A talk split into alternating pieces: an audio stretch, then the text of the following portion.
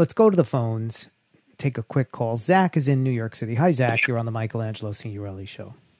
Hey, hi. How you doing? I actually liked that caller earlier, Jason. Uh, he was um, kind of interesting, but I think Trump's not really stoking any kind of violence or um, asking for violence when he's telling or saying to liberate these states, because the, the protesters in these states they're having a problem with the authoritarian um, happenings by their local state. Oh, there's nothing authoritarian about it. Uh, governors have the power. People vote for them to um, maintain public health, and the legislatures could do something if they want. But the legislatures have actually empowered the governors to to maintain public health. Now, it was Donald Trump who said the other day he had total authority. Do you remember that?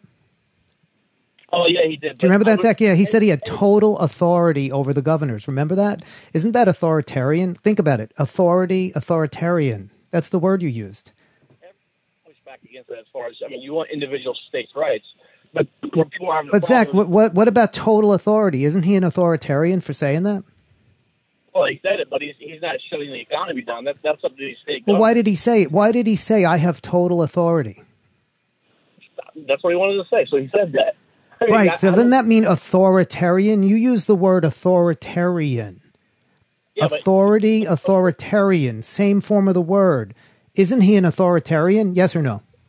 as Governor Cuomo's an Is he an authoritarian. authoritarian, Zack? Yes or no? No, not by saying that. He's not doing Uh, anything. he said authority, authority. He had total authority. And you just said a governor was an authoritarian. While Donald Trump has admitted he's an authoritarian, he said, I have total authority, which even people on the right were kind of befuddled by that.